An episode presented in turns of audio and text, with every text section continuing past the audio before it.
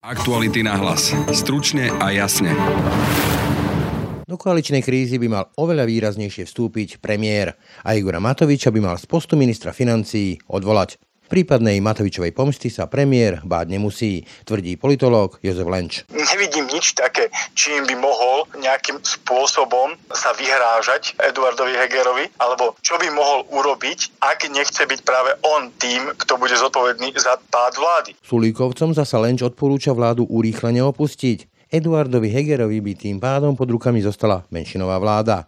Vydržalo by však toto riešenie až do riadnych volieb? Tak si myslím, že to možné je, ale ak vo vláde zostane so silným slovom práve ten element a tým je Igor Matovič, ktorý krízy vyvoláva, tak to bude mať určite ťažšie. Vláda bez Igora Matoviča a je Richarda Sulíka. Taký je recept politológa Jozefa Lenčana zažehnanie neustálých koaličných kríz, ktoré prakticky začínajú znemožňovať i samotné vládnutie.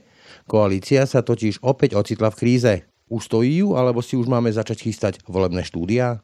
Kam zmizol premiér, ktorý je síce šéfom vlády, no jeho hlas pri koaličných roztržkách veľmi počuť nie je?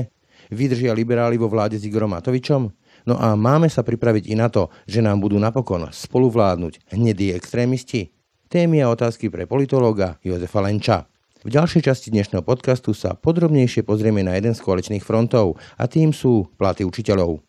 Dohoda stále neexistuje. Aké sú teda nálady v kabinetoch pedagógov a prečo vlastne učitelia žiadajú pridať? Na to sa už kolegyňa Denisa Hopková pýtala šéfa Slovenskej komory učiteľov Vladimíra Crmomana. Skoro všetci moji kolegovia vrátane mňa máme dve zamestnania. Aká je motivácia, aby učiteľ mladý po 4 rokoch nešiel radšej pracovať do nejakej sieti hypermarketov, kde dostane vyšší plat? Počúvate aktuality na hlas. Pekný deň a pokoj v duši želá Brani Dobšinský. Viete, čo znamená Imofinanc? Znamená nadštandardné kancelárske služby v MyHive Vajnorská, vrátanie flexibilných kancelárií MyCowork. Znamená 16 nákupných parkov Stop Shop, v ktorých nájdete všetko na jednom mieste. Znamená viac než 130 obchodov v nákupnom centre Vivo, ktoré tak tvorí dokonalé miesto pre zábavu, nákupy a relax. Všetky tieto úspešné značky tvoria Imofinanc. Viac sa dozviete na www.imofinanc.com. Vládna koalícia sa ocitla v kríze. Opäť. Zás v tomto prípade ale sa zdá, že ide o veľmi hlbokú krízu. SAS už odmietla dokonca chodiť na koaličné rady, že by to mohlo upokojiť situáciu. Igor Matovič ostro napadá Richarda Sulíka, obvinuje ho, že pripravil Slovákov o miliardy, oklamal premiéra, oklamal Slovensko.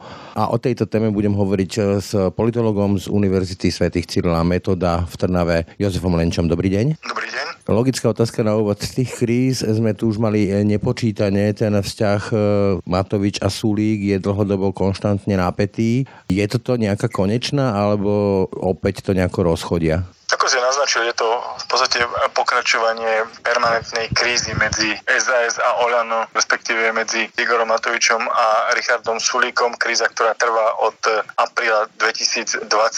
Je možné vnímať na základe tých udalostí alebo rozhodnutí, ktoré urobili či už poslanec Dimeši, keď obvinil Richarda Sulíka z vážnej chyby, nazvime to takto, aj z dnešnej informácie len toho, že uvažuje o tom, že bude hlasovať za jeho odvolanie v prípade, že ten návrh príde do Národnej rady zo strany Smer SD, ale aj ten postoj SAS, neúčastnica koaličných rád, môže evokovať dojem, že tá kríza sa dostala do novej roviny, že je výraznejšia, že možno pravdepodobne eskalovať bude do podoby odchodu niektorej strany z vládnej koalície, prípadne tlaku na predsedu vlády, aby vládu zbavil elementov, ktoré sú zodpovedné za ten stav permanentnej krízy vo vládnej koalície. Takže tá situácia sa samozrejme vyvíja a môže budiť dojem, že sa dostala do možno konečnej fázy alebo do fázy, v ktorej už bude musieť dôjsť k nejakému rozhodnutiu. Samozrejme, tie udalosti z predchádzajúcich mesiacov môžu budiť dojem,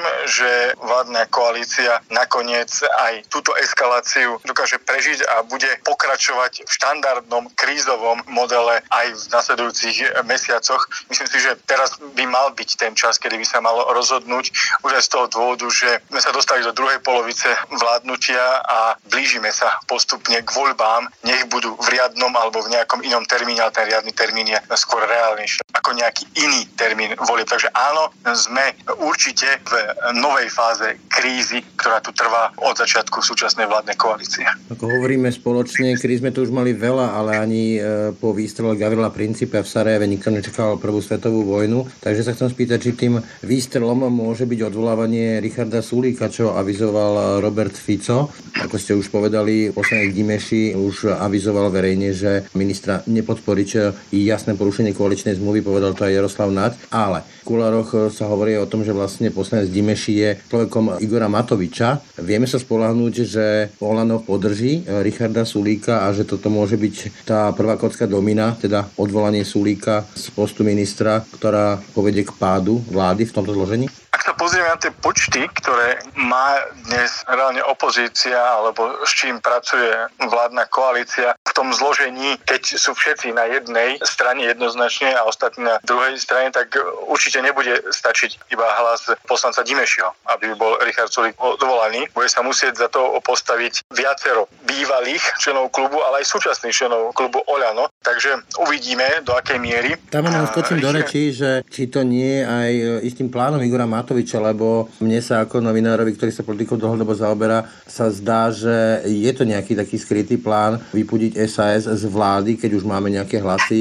Beluského a podobne a hodiť potom problémy na SAS. Osobne sa domnievam, keď sa teda posuniem do tejto roviny, že by pre SAS bolo lepšie, aby z vládnej koalície odišla, alebo aby bola vyhodená takýmto spôsobom. Myslím si, že Igor Matovič by v podstate, ak by presvedčil väčšiu časť poslaneckého klubu k tomu, aby hlasovali s opozíciou a teda bol dostatočný počet hlasov na odvolanie Richarda Sulíka, v konečnom dôsledku pomohol SAS eh, k tomu rozhodnutiu, ktoré by pre ňu z politického hľadiska bolo lepšie než zotrvanie vo vládnej koalícii, obzvlášť keď sa blížime do roku ktorý bude veľmi kritický pre slovenskú spoločnosť, pre slovenskú ekonomiku a bude to rok pred parlamentnými voľbami. Takže ak Igor Matovič takýmto spôsobom rozmýšľa, vyhodíme SAS odvolaním Richarda Sulíka, tak mu v podstate pomôže. Na jednej strane a druhej strane v podstate demaskuje tú svoju pozíciu, pozíciu politika, ktorý je ochotný radšej spolupracovať s politickými stranami, ktoré sú označované za fašistické alebo sú krajine pravicové, než ďalej pokračovať vo vládnej koalícii s demokratickou politickou stranou, aj za tú obetu, že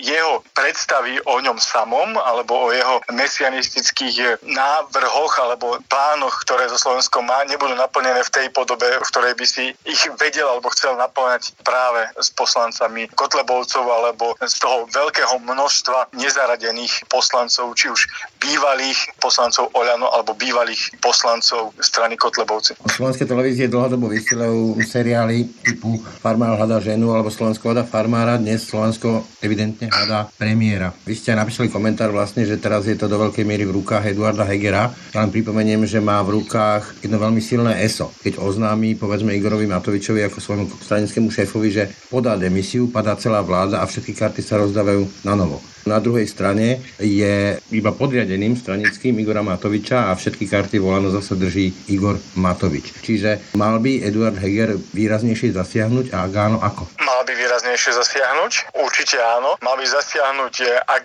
nie proti tomu elementu, ktorý krízu vyvoláva, to znamená ministrovi financí, tak by mal minimálne výrazne zasiahnuť smerom k poslancom vládnej strany Oľano, ktorí explicitne porušujú koaličnú zmluvu. Nemyslím si, že tým krokom by malo byť e, vyhrážanie sa, sme to takto, podaním demisie, pretože tým v podstate prizná skutočnosť, že nemá inú možnosť, že nemá inú moc a vytvára situáciu vlastne pádu vlády, ale skôr by mal použiť kartu, ktorá sa možno na prvý pohľad zdá byť e, veľkým rizikom, ale osobne ja tam nevidím nejaké extra väčšie riziko než v prípade iných situácií. A to by malo byť, že by mal on naznačiť ministrovi financí, že z pozície predsedu vlády ho môže kedykoľvek odvolať, alebo nie naznačiť, ale rovno ho odvolať. Pretože vy ste síce v tej otázke naznačili, že je stranicky podriadený Igorovi Matovičovi, že Igor Matovič má nejaké tromfy v rukách, ale osobne, priznám sa, nevidím nič také, čím by mohol nejakým spôsobom sa vyhrážať Eduardovi Hegerovi, alebo čo by mohol urobiť, ak nechce byť práve on tým, kto bude zodpovedný za pád vlády. Skúsim oponovať. Áno.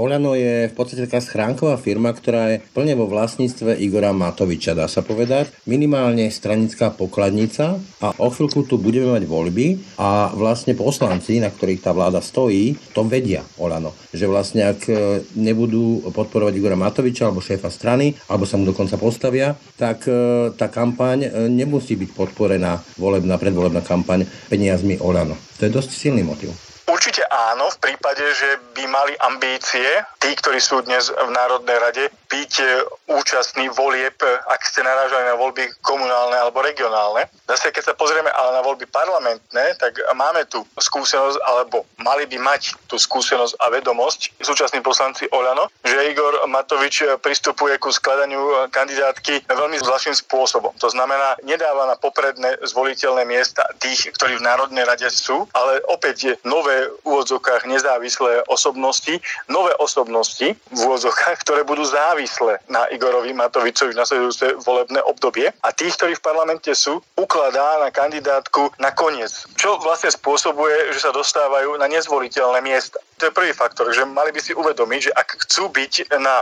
miestach zvoliteľných, tak by mali nejakým spôsobom ukončiť e, tento spôsob fungovania Oľano. Druhá vec je tá, že ak nechcú byť oni zodpovední za to, že vláda padla, tak nebudú môcť pristúpiť na hru, alebo nemali by pristúpiť na hru Igora Matoviča, ktorý by určite s veľkou mierou ješitnosti a namrzenosti sa rozhodol, že v prípade, že ho z pozície ministra odvolá Eduard Heger, tak v parlamente bude usilovať o odvolanie predsedu vlády, pretože to znamená pád vlády a to znamená situáciu, alebo vytvára situáciu, kedy bude prezidentka tou osobou, ktorá bude vyberať premiéra. Suma sumárum, Igor Matovič nemá možnosť ako primeť Eduarda Hegera, aby odišiel z postu premiéra. Jedinú možnosť má, že spoločne s opozíciou ho odvolá a teda bude on ten, kto zapriečení pád vlády. Takže ak si toto dokáže Eduard Heger uvedomiť, ak si toto dokážu uvedomiť poslanci Oľano, tak si myslím, že všetky karty, s ktorými si myslí Igor Matovič, že dnes môže hrať, sa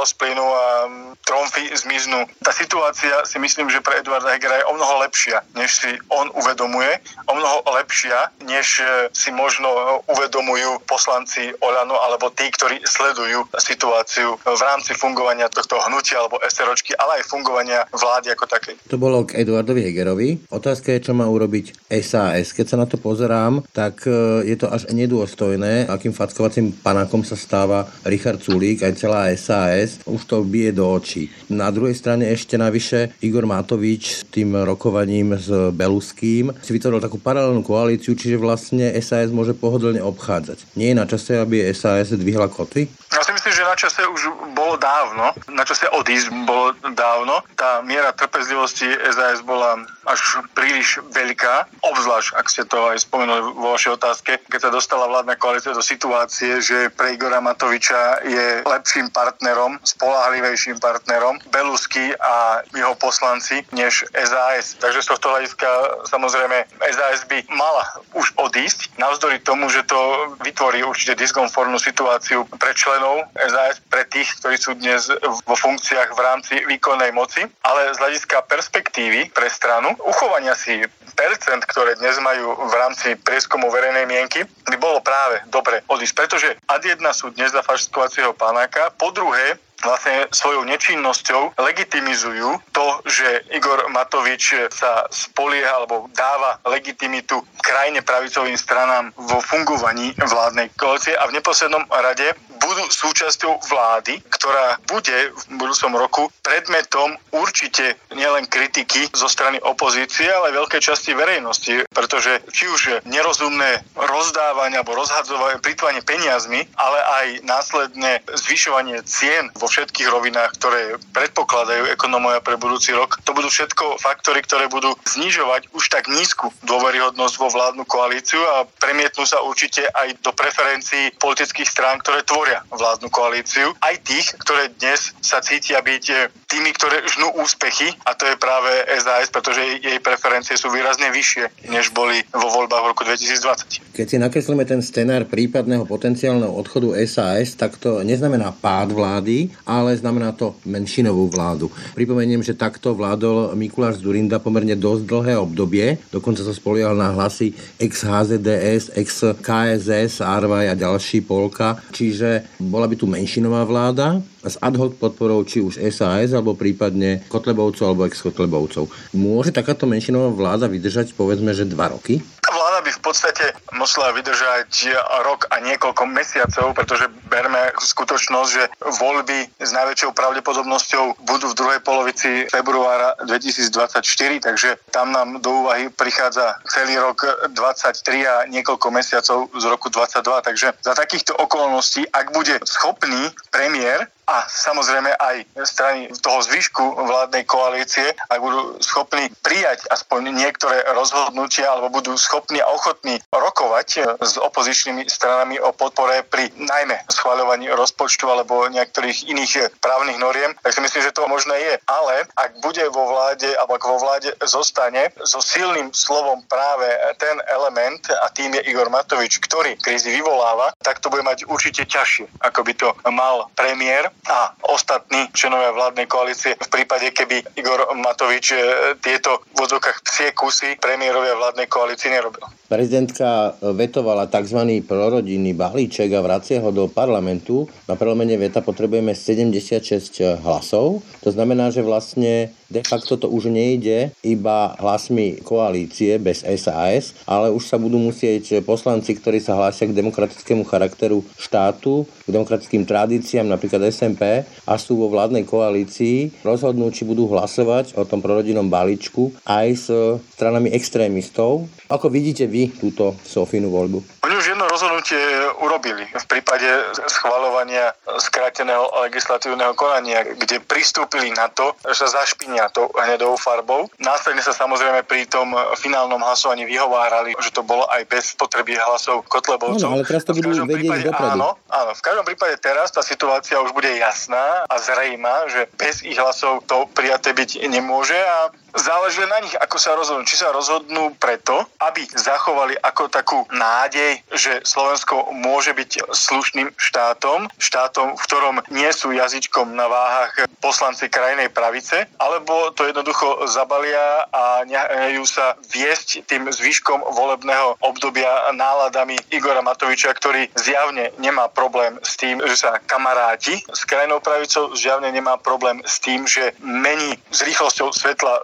svoje názory a postoje a zjavne nemá problém s tým, že lož používa ako pracovnú metódu. Z tohto hľadiska sa ukáže, že či poslanci vládnej koalície alebo strany vládnej koalície, ktoré sa hlásili k slušnému Slovensku a k zmene, chcú naozaj zmeniť Slovensko alebo chcú v tejto tradícii ži a spolupráce aj s extrémistami pokračovať aj v budúcnosti. Skúsme si teraz vysvetliť, že prečo by nemali, lebo tá argumentácia bude, veď to je v prospech rodín, pomáhame rodinám, tieto potrebujú, čo je legitímny a asi aj správny motív. Na druhej strane hlasovanie, ktoré bude podporené hlasmi fašistov, extrémistov, vlastne legitimizuje tieto strany a ukazuje ich voličom, že má zmysel ich voliť. Môžem správnou logikou? Áno, tak samozrejme argumentovať pomocou rodinám a môže sa argumentovať tým, že pomáhame práve týmto politickým stranám. Ono samozrejme je to veľmi, veľmi zložitá a ťažká situácia, ale do tej zložitej a ťažkej situácie sa nechali vmanévrovať sami tou svojou servilnosťou voči Igorovi Matovičovi. Takže z tohto hľadiska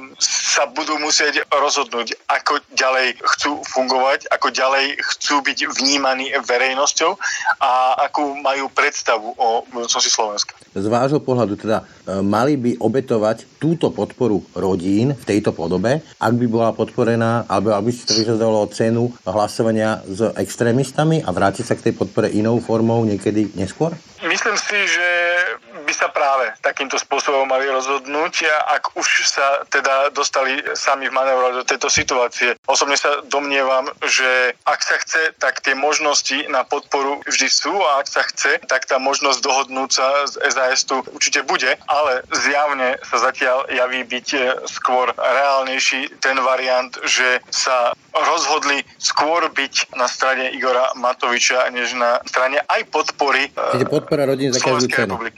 Podpora Igora Matoviča za každú cenu by som skôr povedal, ale budíš aj podpora rodín. Toľko politológ Jozef Lenč. Ďakujem za rozhovor. Ďakujem za oslovenie a pekný deň prajem.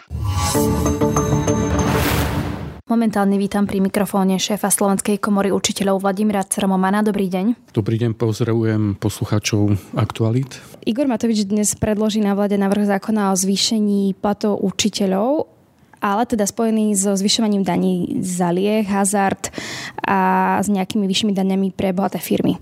Ako to teda vnímate vy z pohľadu učiteľov a vlastne z pohľadu niekoho, kto teda chce zvýšiť tie platy?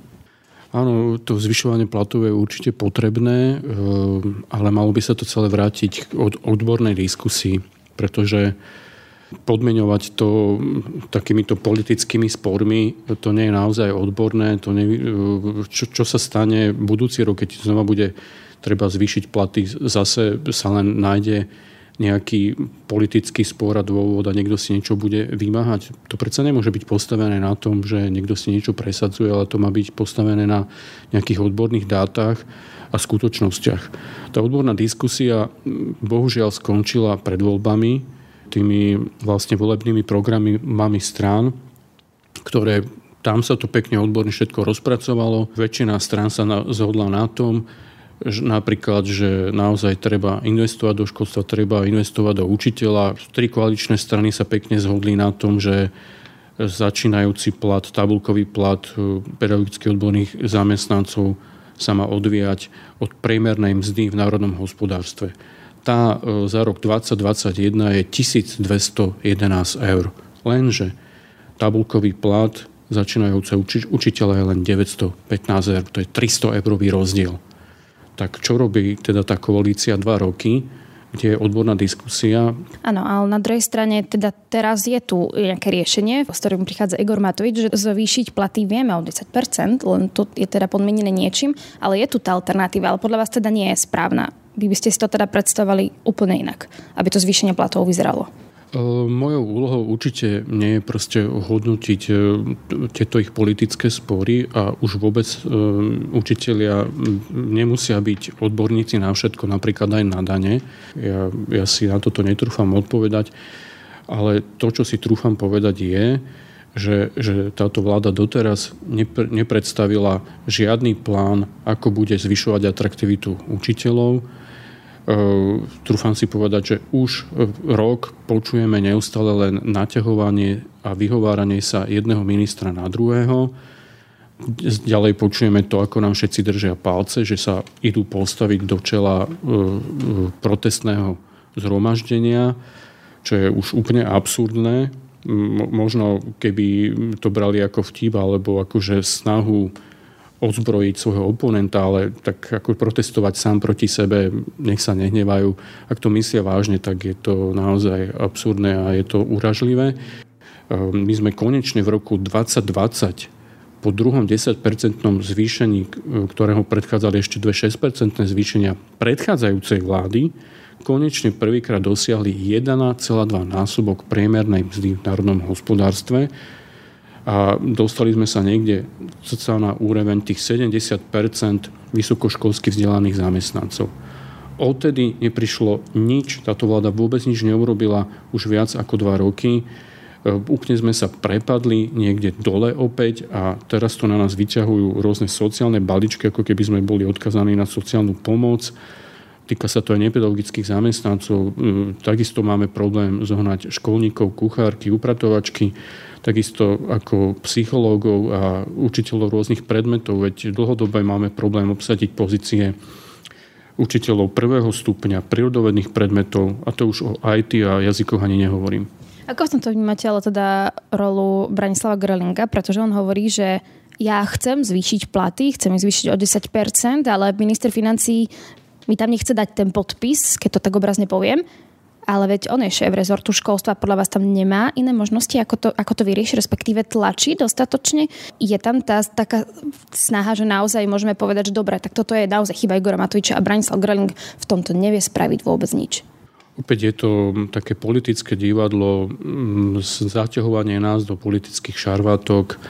Ja som nezažil, že by sa jeho stranický predseda, pán Sulík, e, počas viac ako dvoch rokov verejne postavil a nejako jasne vyjadril sa k tomu, že podporuje to, aby sa zvyšovali periodickým odborným zamestnancom, vôbec zamestnancom školstva platy, že sa majú zvyšovať investície do školstva skôr úplne inú tendenciu, mám pocit. Takže teraz neviem, že či je to len hra na dobrého a zlého policajta. Nemám informácie o tom, že by minister školstva každý týždeň chodil na vládu s návrhom na zvyšovanie platov učiteľov a že by dal nejaký návrh do rozpočtu e, na celý rok, e, takže skôr si myslím, že minister premenil to ministerstvo na takú svoju PR agentúru, o čom svedčí aj to, že v čase takejto veľkej krízy v školstve ona MDD premení ministerstvo na babysitterov a robí na železnej studničke program pre deti. Ako...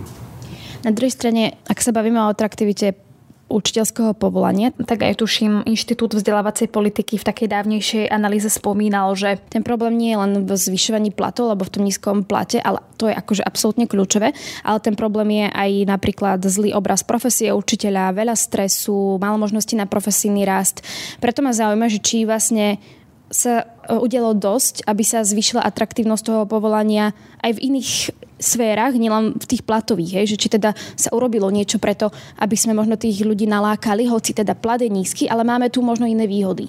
Práve naopak, tá situácia sa veľmi zhoršila. Zhoršila to práve tá pandémia, kedy učitelia e, boli vystavení enormému stresu, e, zmien úplne iného spôsobu vyučovania, prišli o svoje súkromie, učili zo svojich bytov, boli vystavené stresu tomu, že museli často chodiť do práce, aj keď minister treba zavrel školy, ale zriadovateľia ich zase otvorili. Ehm, nesúlad rôznych týchto vecí, tu nastala stres a veľa e, učiteľov odišlo zo školstva, aj plánuje odísť. Stále som svedkom, ako mnohí kolegovia odchádzajú tá situácia sa podľa mňa práve že zhoršila a o to, to ťažšie nesieme naozaj v tom školstve, že po takomto náročnom období proste tá vláda není schopná nás odmeniť, zaplatiť a nič nerobí preto, aby sa táto situácia zmenila. Áno, ale mňa zaujíma, že či teda nie sú cesty, ako zvýšiť tú atraktivitu povolania ak sa aj nedarí zvýšiť platy, napríklad do tých 10%. Často sa spomínajú napríklad nejaké príspevky na ubytovanie v Bratislave, ak teda je tu málo učiteľov. Áno, tie cesty sú tu rôzne, veď e, keby, sa, keby napríklad e, už školy mali viac investícií na to, aby mohli urobiť lepšie prostredie pre tých e, pedagogických odborných zamestnancov, lepšie pomocky. Momentálne ale tie financie sú na bode mrazu pre školy a my si nemôžeme dovoliť kúpiť nič. A takisto určite môžu niečo urobiť zriadovateľia pre tých učiteľov a mnohí aj sa snažia a na to aj tak minister nemá nejaký dosah, pretože e, sú tu rozdelené tie kompetencie, povedzme si to na rovinu, e, oveľa často viac majú väčšie slovo zriadovateľia ako samotné ministerstvo, čo ukázala aj pandémia. Naozaj niektorí zriadovateľia sa o to snažia, ale tu musí byť ešte na najprv základná otázka, ktorú proste odsúvajú všetci, všetky vlády a všetci ministri. Vždy, keď sa zostavuje nová vláda, tak stále sa deje to isté, že to ministerstvo školstva si prehádzajú ako horúci zemiak a nikto to nechce zobrať. Tu treba vyriešiť tú základnú otázku, veď keď e, je nejaký priemer vyspelých krajín, že 90% vysokoškolských vzdelaných a keď v iných krajinách e, chápu, že keď sa investuje do školstva, že to je dlhodobá investícia, ktorá sa v konečnom dôsledku vráti rastom HDP, u nás stále tie vlády proste vládnu len ako keby na 4 roky a robia si z, z, tej, z tej vlády proste neustále kampaň a seba prezentujú a vôbec neriešia tie základné problémy.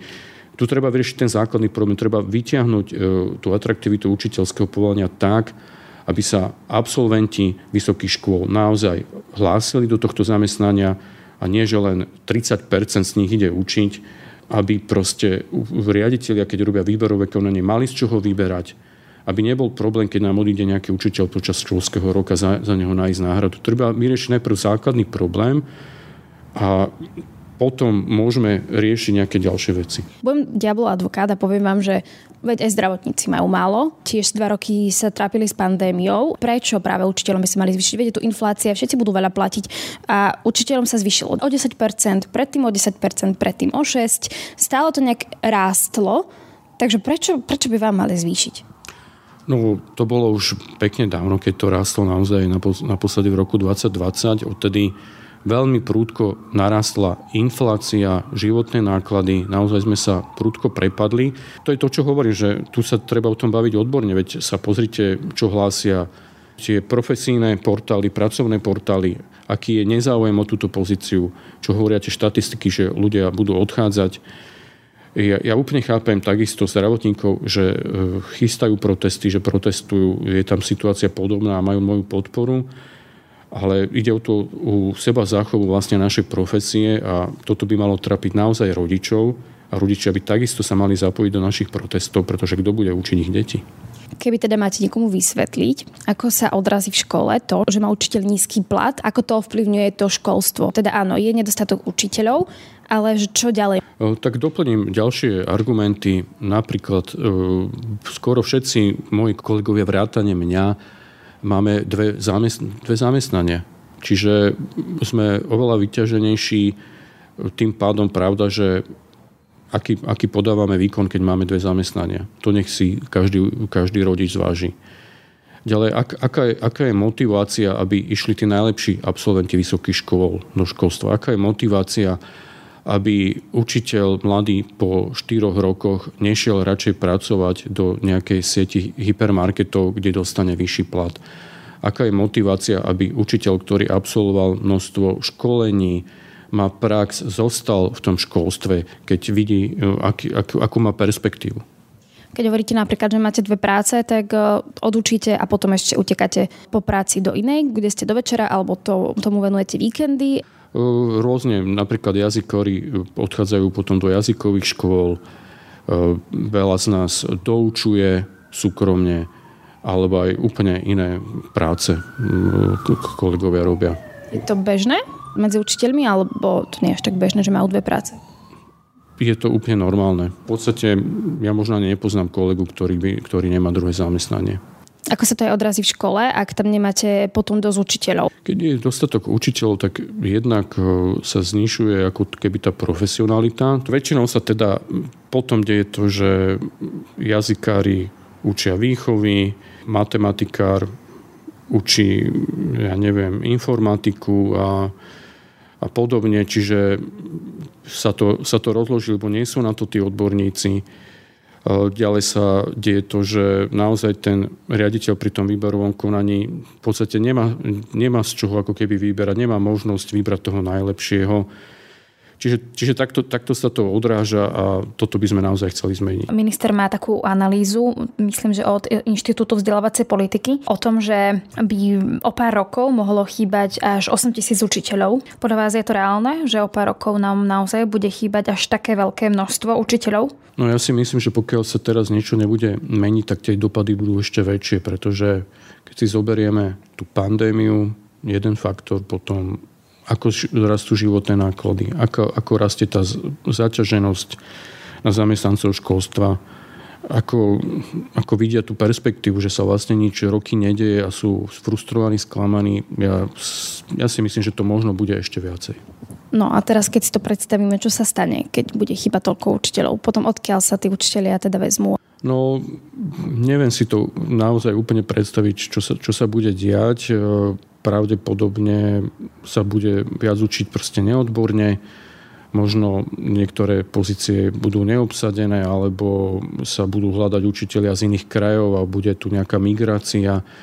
Ale musíme si uvedomiť, že aj keď toto je naozaj problém najviac Bratislavského kraja, že proste tá generácia sa bude obmieniať a tá situácia sa bude meniť aj v ďalších krajoch. A aj v ďalších krajoch ten učiteľ možno je v rámci nejakého okresu alebo nejakého mestečka na tom s tým platom fajn, ale tiež si nemôže dovoliť proste nič viacej a keď ho zaskočí nejaká finančná väčšia investícia, tak si to nemôže dovoliť a tiež to není motivujúce, ale keď to príde, tak vtedy e, sa ukáže, že kde bola tá zodpovednosť politikov. Lebo to by som chcel odkázať naozaj tým politikom, že oni tu hrajú teraz svoje divadielko, oni sa tu naťahujú oni si robia neustále svoju PR ale, a stávajú sa do čela protestov, ale oni sa nezbavia tej zodpovednosti, pretože oni budú zodpovední za to, že nebude mať e, kto učiť, že nebudeme vedieť zohnať odborníkov na tie predmety, že keď nám niekto odíde, tak bude sa neustále suplovať, lebo nebudeme vedieť zohnať na tú pozíciu toho kvalitného učiteľa. Oni budú za to zodpovední a preto by sme mali teraz urobiť naozaj maximum. 15. sa chystá protest, pokiaľ dovtedy nebude nejaký prísľub, že sa o 10% zvýšia platy, ale je to vlastne dva týždne pred koncom roka je to vôbec nejaký tlak na politikov, ak vedia, že potom sú prázdniny a vlastne deti budú preč, rodičia budú proste preč, nikto nebude riešiť školu? No ten tlak sa už prejavuje, ešte ani ten protest nie je, e, preto sa tu aj vlastne my rozprávame o tej téme a toto všetko sa deje. Čiže určite to malo zmysel sa ohlásiť a povedzme si to na rovinu, keď sa pozrieme na to obdobie posledných desiatich rokov, pokiaľ neboli protesty, pokiaľ neboli štrajky, tak sa nič nedialo. Ono to niekedy chvíľku trvá, ale sa to prejaví. Ja si myslím, že to má veľký zmysel a určite sa netreba dať odradiť a treba na to, pokiaľ sa nič nezmení v septembri, naviazať. Predstavme si, že sa nič nestane a teda spomínate ten september, takže ten september si máme predstaviť, čo, že sa neotvoria alebo školy sa otvoria, ale že, to, že tam nebude mať kto učiť a učiteľia budú štrajkovať, alebo ako chcete potom teda pokračovať v tom tlaku? Tak toto je pravda, že teraz rade otázka na odborový zväz, ktorý vyhlásil štrajkovú pohotovosť. Podľa mojich informácií sú v hre rôzne formy. Často sa skloňuje tzv. stupňovaný štrajk, ako to na, naozaj v septembri nakoniec dopadne, to naozaj nie je, ja som není v tej pozícii, aby som to povedal.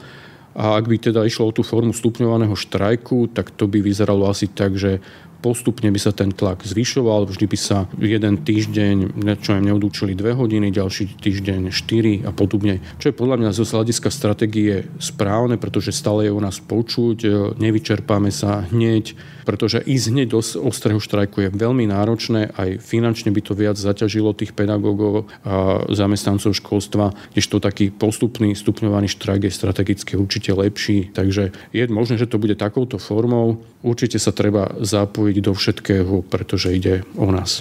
Ďakujem pekne toľko o šéf Slovenskej komory učiteľov Vladimír Cermoman. Ďakujem pekne a pozdravujem ešte raz posluchačov Aktualit. Tak to boli dnešné aktuality na hlas. Pekný zvyšok dňa a pokoj v duši praje. Brane Dobšinský. Aktuality na hlas. Stručne a jasne.